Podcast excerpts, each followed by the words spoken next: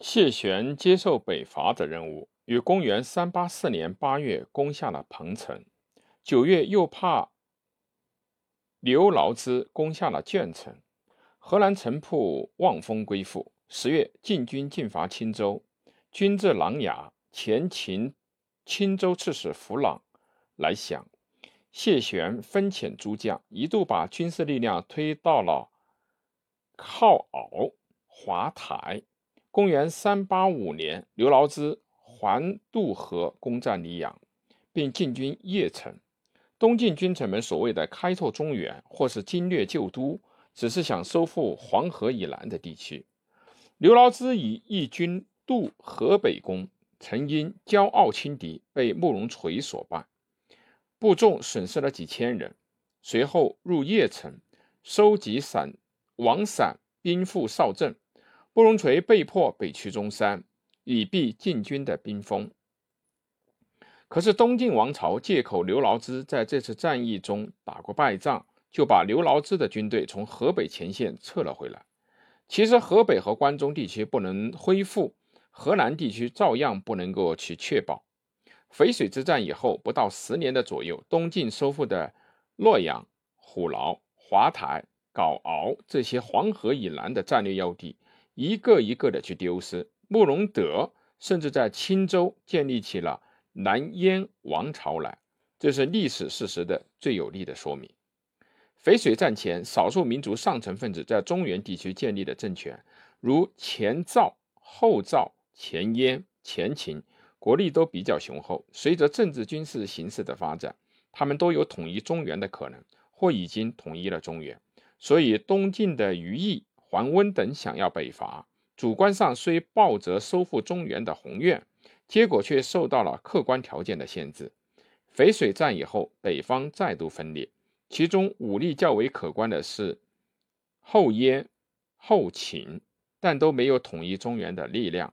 其武装力量、政治条件不如后燕、后秦的，更不用说了。中原既没有统一的力量出现，那么统一中原的不是塞外的鲜卑族。便是江南的东晋，而当淝水战后纷争云扰的局面揭开了，北魏的拓跋圭刚开始他的复国运动，要巩固他的还代政权还不太容易，哪里还谈得上立刻入主中原呢？从这一点上来看，淝水之战是民族大移动中的最后的。也是最大的一次战争，也是决定南北能否统一的一次战争。战争的结果是，李该不是北方的少数民族王国苻坚消灭了南方的东汉王朝东晋，便是东晋收复中原。可是却出现了南北对峙的局面。主要的原因在于东晋统治集团苟安江南，没有收复中原失地的决心。上节提到，东晋的统治集团。从他们狭隘的阶级利益出发，不得不抗御扶秦。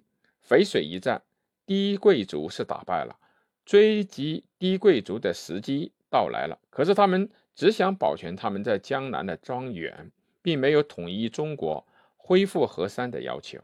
虽以北府兵之善战，收复了黄河以南的今河南、山东广大的地区，荆州军又复刻了蜀地和汉中。而东晋王朝对于黄河以北、潼关以西的地区却嫌弃而不顾。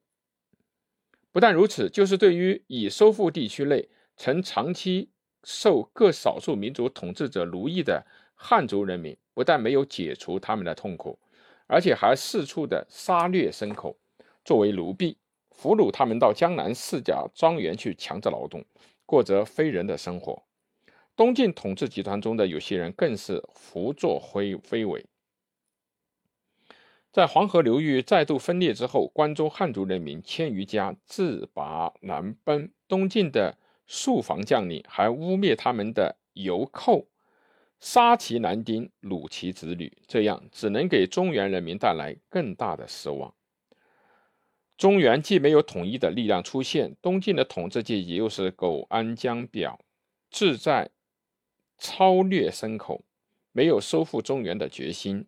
塞外的拓跋氏的势力，在毫无阻拦的情势下，便逐渐的发展了起来。公元三百九十五年，参合呸夷